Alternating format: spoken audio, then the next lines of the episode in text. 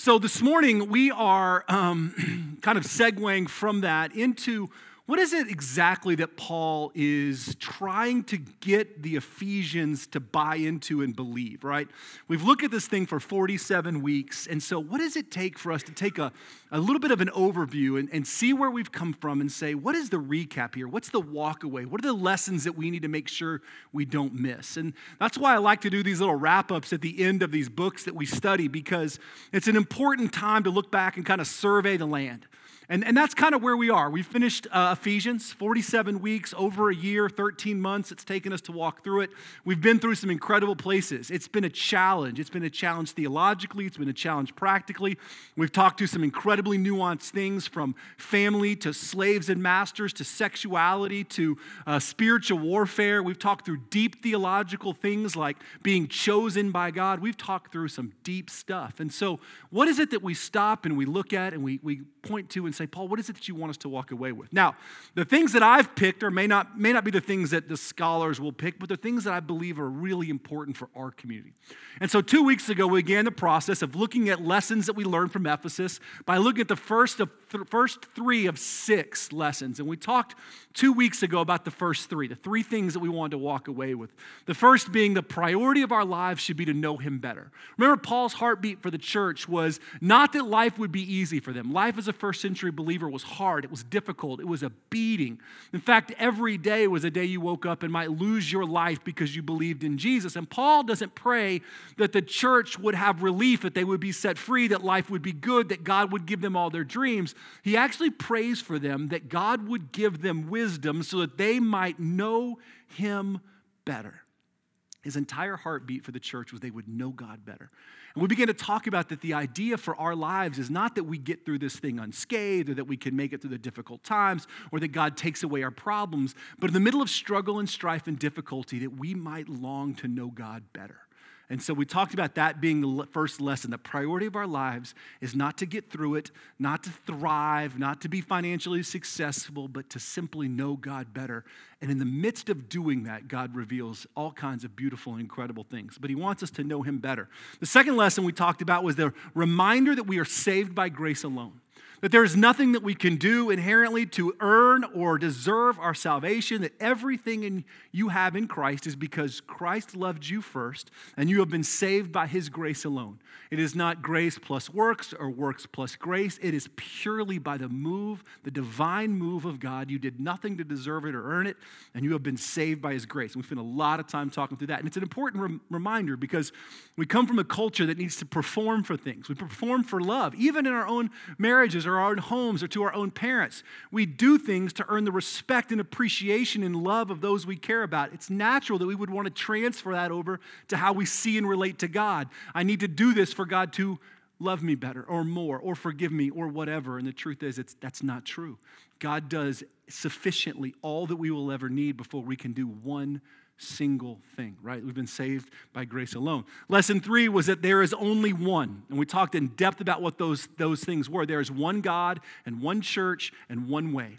And we explored those in depth, being that there's not a whole bunch of ways that lead to the same place. Scripture is very expl- implicit and explicit that there is one way to one God, and the church, the one singular church, is the way in which God is going to demonstrate this love of Christ to the entire world. Um, we have done our best as humans to try and divide that one church into a whole bunch of different segments, but the church is brought together by the common and singular love for Jesus Christ. There is one church for all those who profess faith in Jesus. You are part of a much bigger community, an ecclesia, a gathering, if you will, that spans space and time, that unites us from believers across the world and, and went before us and will come after us, that we are part of the one universal church. That one universal church is saved by the one way, where Jesus himself says, I am the way, the truth, and the life. No one comes to the Father except through me. There are not a plurality of ways to find salvation, and that all leads us to the one true God. And we explored that in depth. And those are the first three lessons. And basically, what we did was just kind of recap some things that we have talked through. Well, this morning we're going to recap the last three of those lessons. And again, when you survey the back half of the book of Ephesians, there's probably 50 things we could walk away with. But we're going to look at three. And those three are going to be the last sort of pillars that we build this book on. We're going to put a bow on it today, and we're going to wrap it up and put it back on the shelf, and we're going to start something new next week. So um, it's been a great journey. But let's look at the next three lessons, lessons four, five, and six, that we learn from Paul's letter to the church in Ephesus. Before we do that, let's take a moment and let's pray. We're going to be in chapters five and six today. So if you've got your Bible or you want to go ahead and flip there, um, you can do that. We'll start in the first few verses of chapter five, and then we're going to jump over to chapter six. So let's take a moment, let's pray together, and then we'll jump into these lessons this morning. Lord, what a privilege it is to be able to gather here as a community.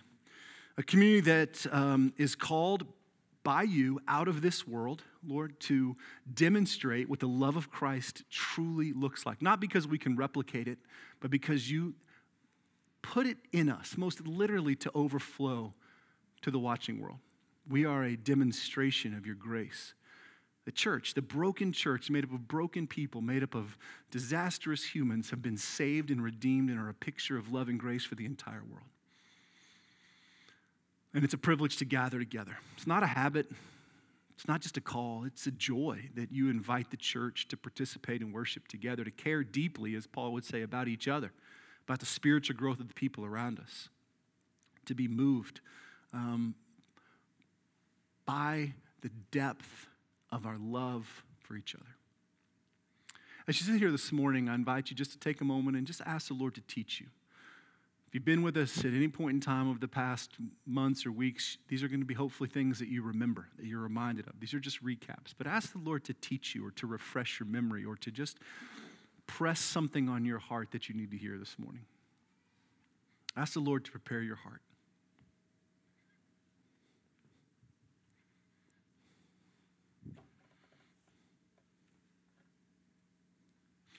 As we do each week, take a moment and pray for someone beside you or around you or behind you. We want to be in the habit of praying for other people, just as Paul prayed for the church in Ephesus, that God might reveal to them wisdom so that they would know him better.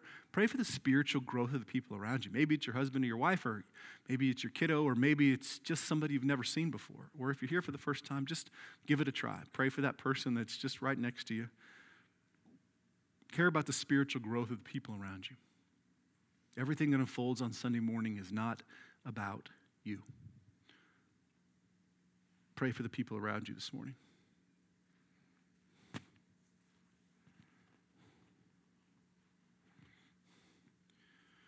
Lord, we turn our entire morning over to you. We ask you to teach our hearts, to remind us of these incredible things we've learned in this unbelievable letter.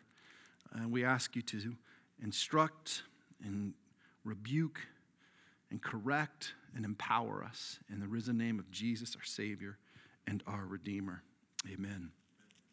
Chapter 5. We're actually going to be in chapter 5, verse 1 and 2, and then our second lesson is going to come right on the heels of that in verse 3, because chapter 5 is a doozy. I mean, we spent a lot of time in it. We got kind of bogged down in there. If you remember way back in June, we were doing like a verse at a time because they were so deep and so rich. And so we're kind of stuck in there again this morning. Two of our major lessons from this book are going to come right out of the first three verses of chapter five.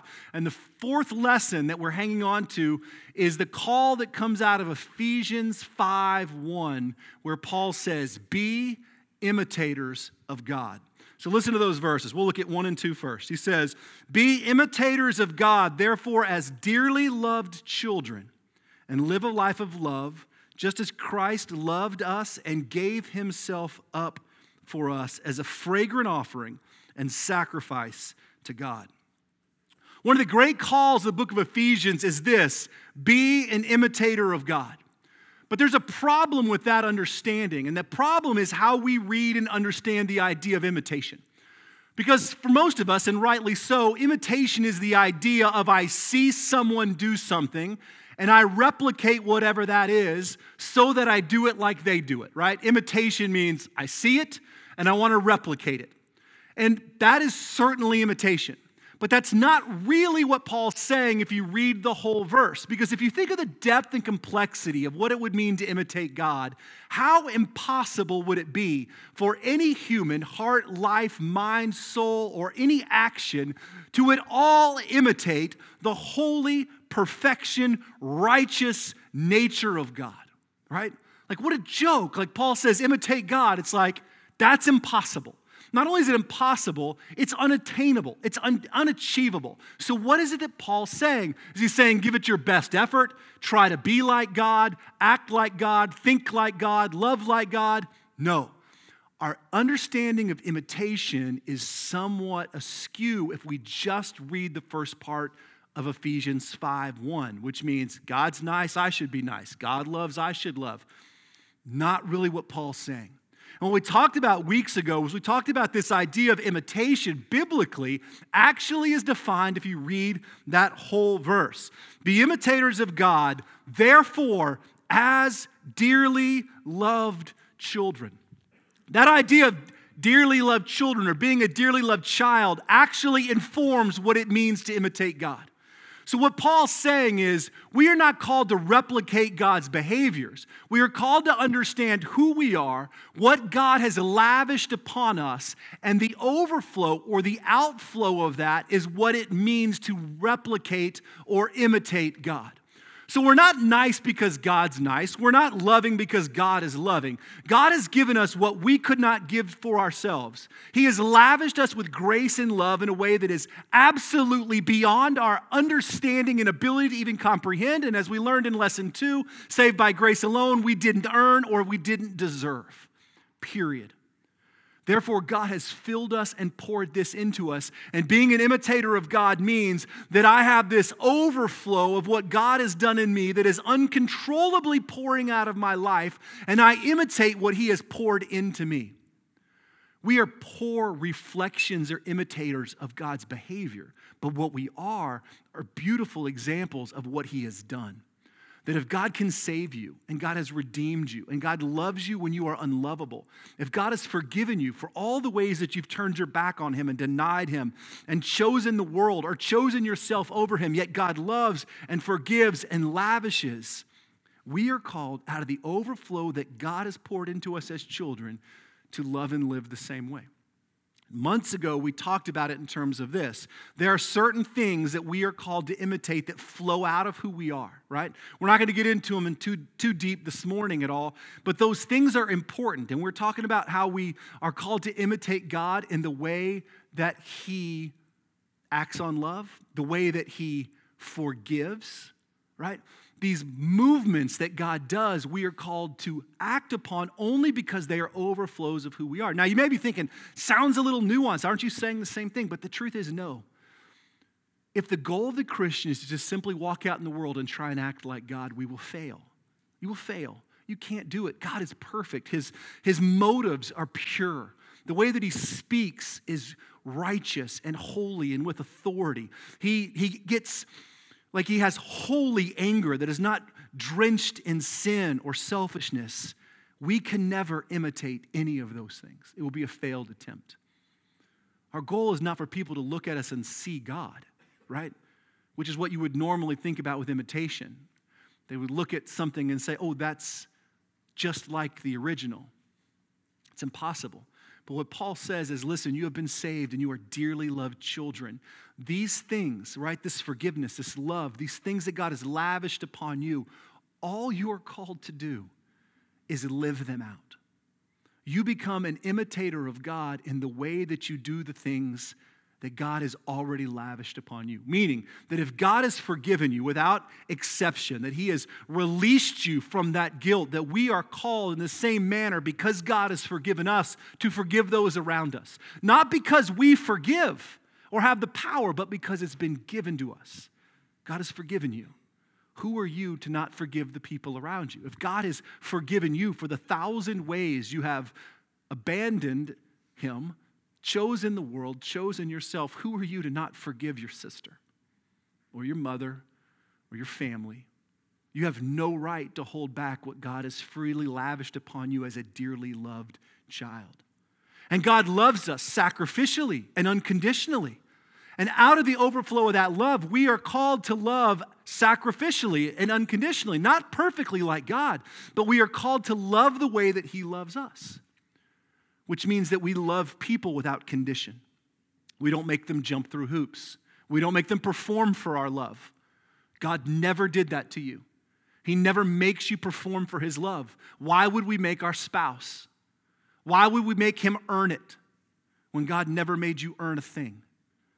Being an imitator of God means that the overflow of what God has done in you, you live out to the world. And it's powerful. And I think that we I've chose this as a lesson because most of us think that what we're called to do is to walk out there in that world and just try and act like Jesus. Tell me how that goes, by the way. Tell me how that goes. Charles Swindoll once wrote a book called The Finishing Touch. He was the uh, great pastor and theologian, the president of Dallas Theological Seminary for a long time. And wrote a book called The Finishing Touch, which is a series of devotionals. And in it, he thought, he goes, you know what? For a long period of my life, I basically thought that evangelism would be I'm going to go out and I'm going to live the most the best life I can, the most morally pure life I can. I'm going to live different than the entire world. I'm not going to proselytize like beat people over the head with the Bible and all these things. I'm going to live this way and I want people to see it in me. And when they see it in me and they say they say, "Charles, you're so different. Tell me about that." He goes, "At that point in time, I will tell them all about Jesus." And he goes, and for about 15 years, not one person ever walked up to me and said, "Charles, you're, you're living so different. What's wrong?" He goes, I was unrecognizable because I was so much not like Christ. At some point in time, you have to talk about Jesus. The point is, is that you're not going to walk out into this world and try and imitate Christ and have people go, man, those Christians are amazing. There's a reason the world looks at the church and dis- has a disdain for it and calls believers hypocrites and judgmental. You know why they do that? Because we are. Like, they're not wrong. When the world points a finger and says the church is full of hypocrites and people that are judgmental, they're not lying because we are human and we are those things. So, in imitating Christ or imitating God is impossible. But what isn't impossible is living this overflow of what Christ has done in you and telling the world about it. Like, I didn't deserve forgiveness. I don't at all. Yet God loved me more than I could ever dream or imagine, and I couldn't earn this, and yet He saved me and redeemed me, and that same promise is for you. And I'm going to forgive you in a very imperfect way, but God will forgive you in the perfect way. I'm going to love you in a way that is an overflow of the way that God loved me, which means I want to be sacrificial about it, unconditional. I don't want to do it with condition, meaning you don't have to earn my love, right? So, being an imitator of God means that we live the overflow of the grace and love as dearly loved children that Christ has lavished upon you. In other words, go and be the new creation you are. That's what he's telling the church. Don't go out there and everybody just try and be Jesus. Live redeemed, lived free. So, lesson four, right? Be imitators of God as an overflow of what he has done for you because you are a dearly loved child. Lesson five actually jumps right in the very next verse. I couldn't get away from it. And we talked a lot about, we actually did four weeks on rules for uh, marriage and households, right? We explored relationships with children, relationships with parents. We talked about marriages, husbands and wives. We talked about what submission looks like. Can't really get away from it. It's one of Paul's big practical lessons in that book. But the first part of that, I want to draw our attention back to. And that's lesson five, and it's this know the truth about sexual immorality and impurity. It's a big part of Paul's story here, right? It's a big part of Paul's story. Know the truth about sexual immorality and impurity. Listen to 5 3. 5 3 says this But among you, there must not even be a hint of sexual immorality or any kind of impurity or greed, because those are improper for God's holy people. Now we're coming on the heels of the what? Be imitators of God, right? Because, dear loved children, you have been saved and redeemed. Reflect and overflow what God has already poured out in you, and there must not even be a hint of sexual immorality or impurity among you, which begs a couple of questions. What is sexual immorality? Well, we explored this in depth in June, and I encourage you to go back and listen to that and to our study of Hebrews. They're kind of in depth in both those areas in which I cite all the scripture. But for our recap today, remember this sexual immorality is the engagement of any sexual act outside of the sanctity of marriage. From a biblical standpoint, if you want to look closely at Scripture, that is the definition of sexual, uh, sexual impurity or immorality the engagement of sexual acts outside of the sanctity of marriage, which begs a second question what is marriage? We spent a lot of time talking about this, and I gave you all the details, biblically speaking, and all those other messages. You can go back and listen, but the short definition is this The biblical picture of marriage from Genesis through Revelation, echoed through the voice of God, through the Old Testament prophets, the New Testament writers, and Jesus himself, they're all in beautiful concert that God has an intentional design for creation, and within that intentional design of creation, marriage is sacred and honored, and it is between one man and one woman in which the two become one flesh. Now, right? That's a challenge because we live in a culture that wants to redefine things. They want to tell us that that's not the picture. And from this point forward, any time in your life and in your children's life, when you say that marriage is not that, right? That is, that is anything, if you say that marriage, excuse me, marriage is that between one man and one woman, in which they become one flesh, if you use that definition, not only will culture look at you with squinty eyes, they will call you a bigot and tell you that you're hateful. And the truth is, you're not. You're biblical. And it's not that we're condemning people. Remember, we're called to love and act and engage as imitators of God the same way that God has loved and acted and engaged with us. But we're biblical. And we recognize that God has established a design for marriage and for family and for creation that is ordered and that is beautiful and that is ordained. And He calls the church to honor it. And the role of the believer right, is to honor and live the Word of God. Not to rewrite it, not to redefine it, not to make it so it fits our narrative, which is what we want to do. We want to take that thing and we want to turn it around and go back to some weird definition in which we get it to fit our context so that we can live a life that pleases us. That's how we want to manipulate God's word.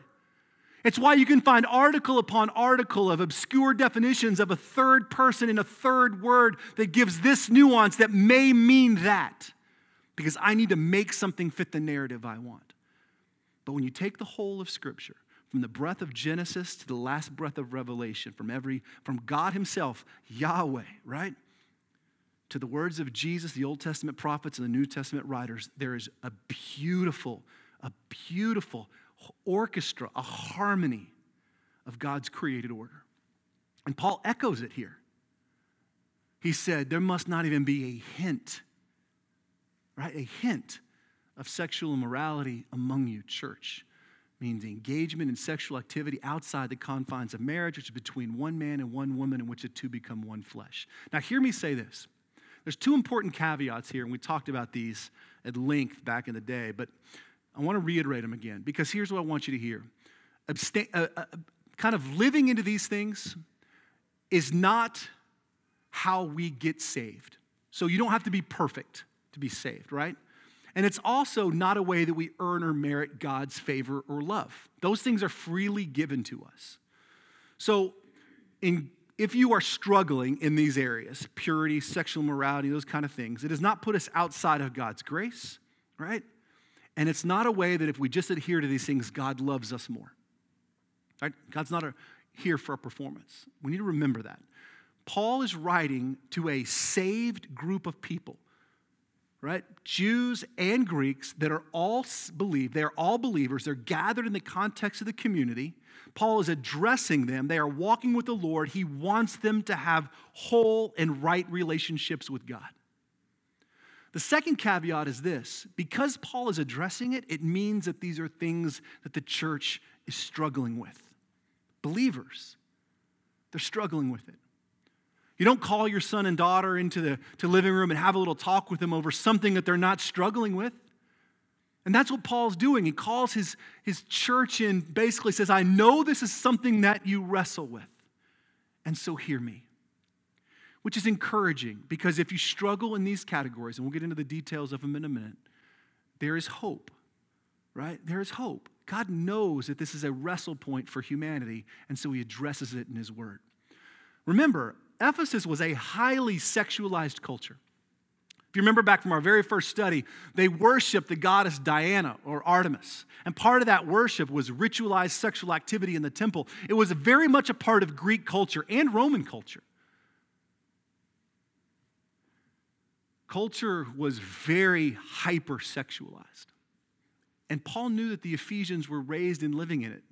These are new believers, first generation believers. They didn't have great grandmothers who taught them the way of the Lord and walked them through the family Bible. Those things didn't exist. They were believers, listening to the very words of the apostles, trying to walk out their faith together. And Paul says, as a believer, we're called out of the world, out of this hypersexualized society, and there must not even be a hint of sexual immorality around you or in you. So, church, listen. Any engagement of sexual activity outside the sanctity of marriage between one man and one woman in which they become one flesh, God calls you out of. Now, culture, of course, is going to push headlong against those definitions, and, and that's okay. That's what culture does. For the believer, we are called to stand firm upon the word of God. And it's going to be costly. I will tell you that.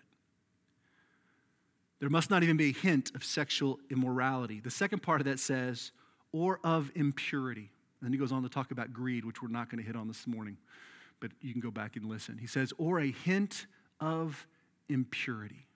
Again, he's still talking about things that are operating in a sexual realm. And as I mentioned, Ephesus was a hypersexualized society. and purity was most literally all around them. In fact, if you were Greek or Roman, you were raised with this idea of worship and sex being tied together pleasing yourself or whatever brought you joy was part of what you were called to be and do as a Greek or a Roman. If it's pleasing to you, then do it. Engage in whatever perverse or sexual behaviors there are as long as you find it worthy of pursuit. That's what culture would say. But the crazy thing is, is that if you brought every Greek and you fast forwarded them from that century into this one, they would blush at our, how hypersexualized our society is. Is that device that you hold in your hand, the things that we have on TV or TikTok or Instagram, right? At the fingertips of our seven and eight year olds, the things that our teenagers will see on a daily basis that you had to work for growing up. That's the impurity that Paul's talking about the impurity that draws us outside the beauty that sex is created to be used within the perfection of God's created order of marriage. Impurity takes that piece of sexualized activity and it pulls it out of the confines of marriage. And the Greeks and Romans lived in it. And you know what? We do too. And it's become norm. And it's become norm increasingly more and more and more. I mean, just if you think about it, if you're old like me on any level, what you watched on TV in the 80s, 90s, what you see on TikTok today is graphically more intrusive, right? And what is it? It's a shrug of the shoulders. How can this be, right? Well, Paul tells us it's because we become washed with culture. We drop our standards and our definitions, and we begin to say things like, well, I mean, it's just who we are, or it's just normal, or it's not that big a deal. And Paul says it's a big deal. In fact, he says it's such a big deal that there must not even be a hint among you a hint, a whisper, a breath of sexual immorality or impurity. So basically, what he's saying is he's saying you have to fight impurity. And you have to fight it in two ways. You have to fight it inside your marriage and outside your marriage. And when I say inside your marriage, I'm talking about for those of us that are married. You fight for purity inside your marriage. Meaning that, you, meaning that you work to fight for a marriage that is whole and fulfilling sexually with your spouse and not drawing upon things from the outside world, which includes infidelity, adultery, and pornography. You fight those things. You don't let them in. You get active, you get vocal, you communicate, you decide that your life and the created order that God has for you is worth fighting for, and you root it out. And if it's a part of your story, you don't get discouraged because God has given us hope and freedom in Christ. He knows the church is going to struggle with these things, which is why Paul's addressing them. And so he says, fight against it. Get rid of those things, talk about them. invest in each other. It is never too late for a married couple to be redeemed by the goodness of God, ever. It is never too late for him to redeem ideas. It is never too late for him to make whole. It is never too late for God to heal the broken. All right? So you fight for it within your marriage. You also fight for it outside of your marriage. What I mean by that is for those of you that aren't married, yet to be married, or may never be married, purity is still a call for you. You are still called to identify and keep with those same definitions, which means that if you aren't married, you fight to keep sexual activity outside of that realm of your life. As crazy as that sounds, it's biblical. God's created order desires for you to have that in the right places because outside of the right places, it's destructive. It's destructive to your heart, to our bodies, it's destructive to your future partner. We all can attest to it. Every single one of us, if we're honest. So if you're not married, you're fighting for a marriage you don't even have yet. If you're not going to be married, then you're fighting to stay whole and pure and honor God's word.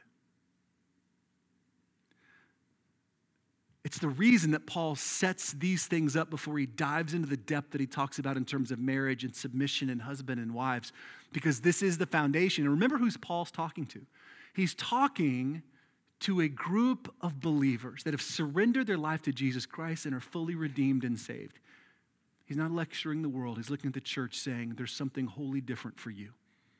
Remember, right? the truth about sexual immorality and about impurity. And don't listen to the lies of the world. Root it out.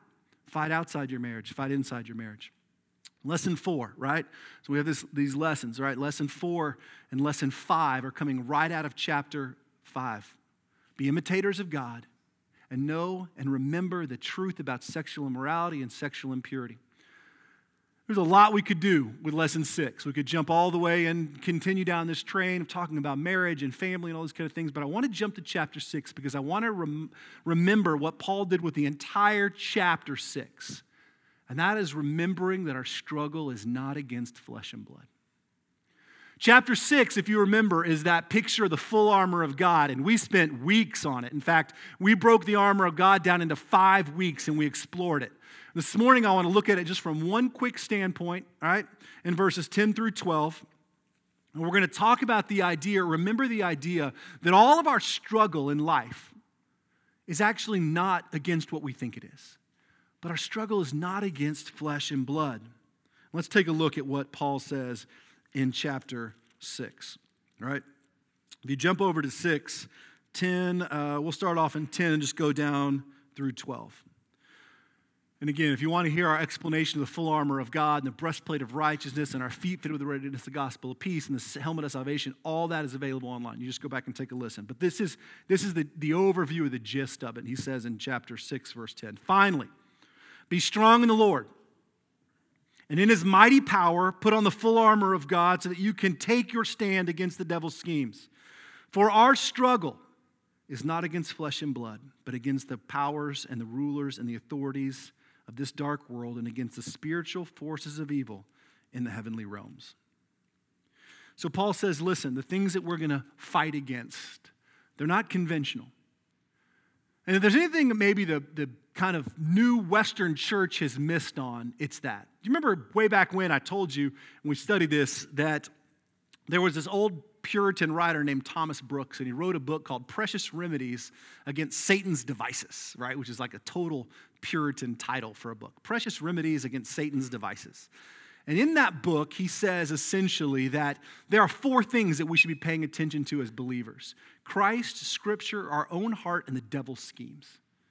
And I told you that I think that we do a great job with the first three, right? We want to pay attention. We have a high Christology. We want to pay attention to the, the role that Christ plays as our Savior and Redeemer. We pay a lot of attention to the Word of God, right, and His role in our life, and we want to honor it. We have it as really high authority. We pay a lot of attention to our own heart and how Christ and the Word are played out, but we don't pay a ton of attention to understanding or realizing the schemes of the devil. It's true.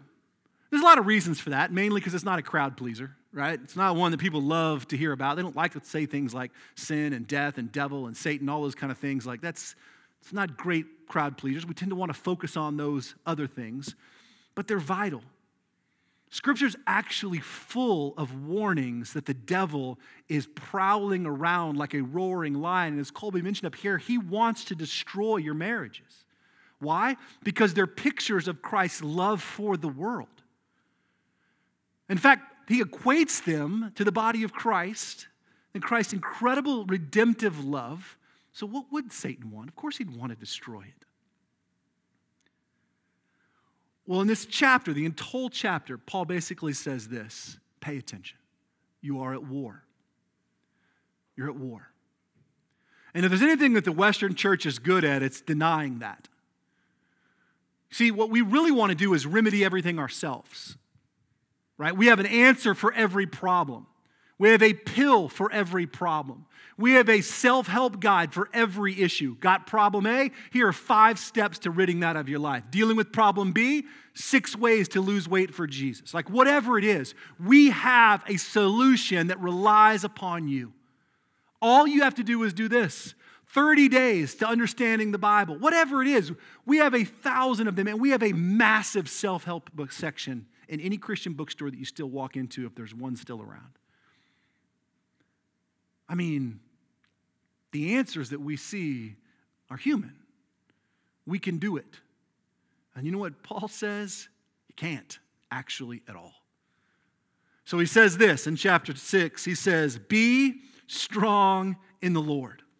In other words, what Paul knows is that this war that we are facing, this raging war against the enemy that is very real and very active, cannot be won by you. You will not overcome the enemy on your own. You will never defeat his schemes, his ideas, his lies, his deceitfulness. You cannot overcome it.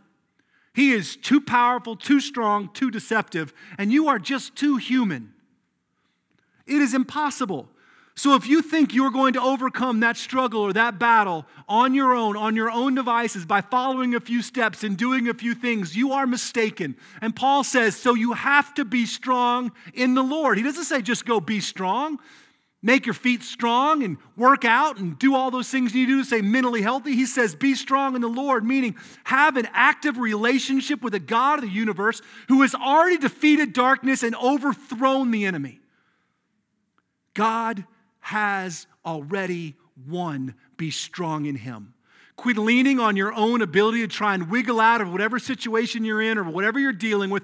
Call upon the power and redemption and safety of the Lord. The Psalms are full of God being called stronghold, fortress, rock. Why? Because He is all of those things. You cannot do it. You cannot defeat those things. You cannot defeat the thoughts, the destructive nature, the lies. You cannot defeat pornography. You cannot defeat these things on your own. Why? Because the battle isn't here. It's being waged spiritually against your soul, and the enemy knows you. Knows you. That's why Paul says, and why Thomas Brooks says that we need to know the enemy's devices. And Paul says the exact same thing. He says, Put on the full armor of God so that you can take your stand against the devil's schemes. So, what are the devil's schemes and what is his nature? Right? Two things. Bible tells you exactly what they are. The first is the nature of the enemy is to lie and deceive. That's his whole goal. Everything he is about is distortion of truth. He is a liar and a deceiver from the very beginning. You remember the story we talked about as the serpent comes to Eve in Genesis? And the devil says, Surely God didn't tell you you would die if you eat of the fruit. And Eve says, No, no, he did. And the serpent says, No, no. God just doesn't want you to be like him. He's a deceiving liar. And he knows you. And he knows the tendencies of your heart he knows your proclivities. He knows the way that you lean. Thomas Brooks, in that same book, says Satan loves to sail with the wind. You know what that means? He knows which way you're already drifting. He knows the lies you've already told yourself, the way you beat yourself up, the discouragement that you have, the anger that you carry. He knows all those proclivities. So Satan doesn't push against those. He actually just breathes wind into the sail. Says, Yeah, you are that. You were a mistake. God doesn't really love you, or He's not even real. Or that's not really what the Bible says. Surely it doesn't say marriage is between a man and a, and a woman. Right? Surely gender is a construct. And there's no consequences to any of these things. You're just intolerant. Love all. These are the ways that Satan breathes lies into the sails of our hearts. He is a deceiver, right? We don't recognize it right right away. Most of us don't because it goes along with the things that we long for. We long to be happy, to pursue what brings us joy, to not fight against the difficulties, not stand on the word of God, to not have culture and the things around us tell us that we're intolerant. We want everyone to like us. We're human. So, what is Satan's devices? He's a deceiver and a liar. He'll tell you in your marriage, you deserve more. You deserve more. You deserve someone that will treat you better or different. Calling you to ignore the biblical call to lay down your life first, but instead stand and demand that you deserve something, mainly happiness. God never tells us that we deserve happiness. He says that He will lavish us with joy. Satan wants to steal and kill and destroy. That's the second nature of who he is. He's a liar and deceiver. The second nature is he wants to steal, kill, and destroy. John 10 10 says it. The thief comes to steal, he comes to kill, and he comes to destroy. The second part of the nature of the enemy is that he wants to steal any joy and hope in your life. He wants to kill any opportunity for you to be an impact to the world around you for the gospel, and he wants to destroy your hope. And how does he do it? Different to every single person. That's why Paul says you have to understand his devices. You have to understand the fact that he wants to wage war against your soul and against your marriage and against your family. And this war that we are fighting is taking place all around you. It's taking place in our homes, it's taking place through our phones, it's taking place in the classrooms of our schools. The things that our kids are being taught are so contrary, not all of them, of course, but so many of them are so contrary to the biblical nature of what God has calls us to as believers that it's petrifying.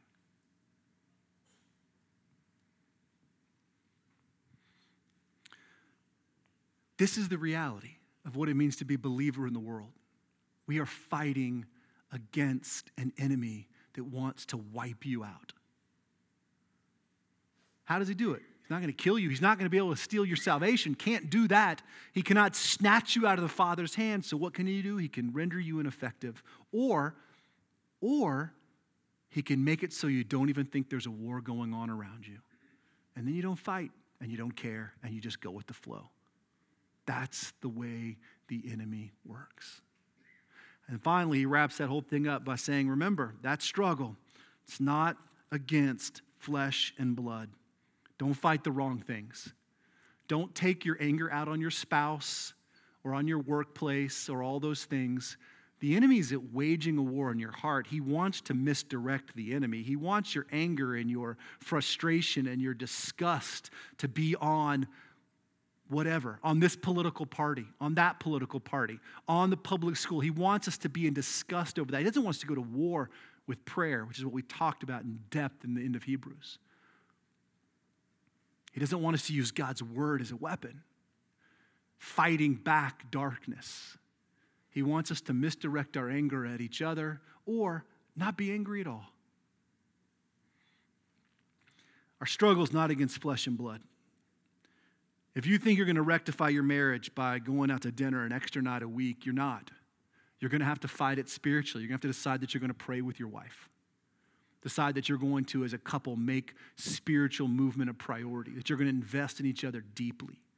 You have to fight forward on something much deeper than a worldly ground. Because our struggle is not here, not against flesh and blood. So, all that to say, right, these lessons, right, these things that, that we have walked away with and we've learned, and there's probably 500 more in there, but the, the six that I essentially chose, right, are, are there as a way of saying, let's not forget. Let's not forget. These are high value, important things that we are called to walk with. That the priority of our life is to know Him better, that we've been saved by grace alone, most literally by the very grace of God. There is one God and one church and one way. We're called to be imitators of God and to remember the truth about sexual immorality and impurity, and to remember that this struggle is not against flesh and blood. As I opened this whole series, I, read, I, I wrote a paragraph and I read it, and I'm going to read it to close the whole thing out as our understanding of what Philippians, I mean, what Ephesians essentially is. And this is what I said. At its heart, Paul's letter to the church in Ephesus is an overwhelming and unfathomable flood of grace. Its central message Christ has reconciled all of creation to himself. Through his reconciliation, he has united nations, one another, as the church. Jesus called and has reconciled and redeemed the believer to a life of love and unity and reborn identity. Grace changes everything. Christ is all. Amen and amen. Let's pray. Lord, we thank you for this incredible book upon which the lessons will never cease. They never stop, they never end. They're just true and full. We thank you for the glimpse that we get into the life of the early believers and the call that we have as followers of Christ to echo those truths. 2,000 years and things have actually not changed much. The struggles and lies from the enemy are actually still the same human hearts are still tendency to the same way self reliant, self pleasing, self edifying. Me, me, me. Christian life, however, is all about death to self. I can't do it. I need Jesus. I want to live for you. Lord, the call of the believer becomes just that that Jesus, we choose you. We honor you. Christ is all. As we close our time in worship, I encourage you to just let the truth of God's word settle into your heart. And may you, for the rest of your life, draw upon what we've walked in and learned to the book of Ephesus, and may it change who you are and who we are forever. Let's stand and close our time in worship.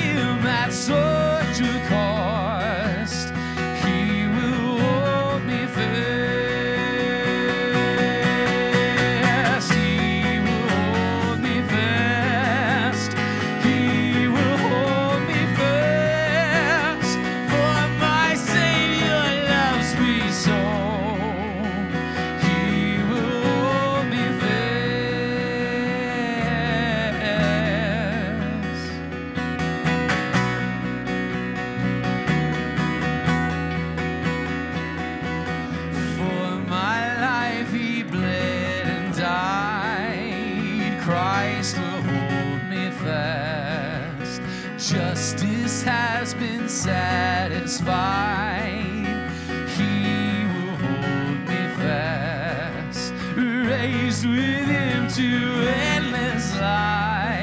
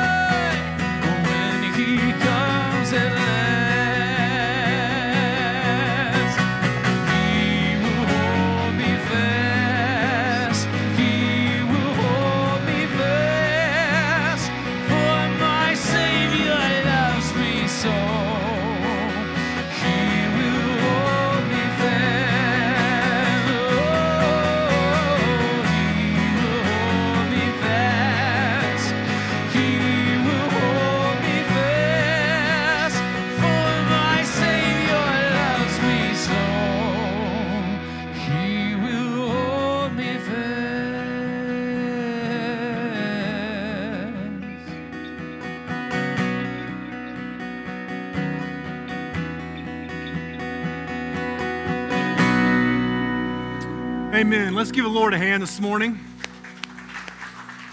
So, hopefully, this year has meant something to you if you've been with us for a, a, while. If not, I encourage you to go back and just read the book on your own. It's unbelievable. Um, make these things a part of your story and a part of your life. Return to it time and time again. Remember the lessons that we've walked through and learned. Fall in love with the Word of God every single day. Go in peace. Colby's going to be out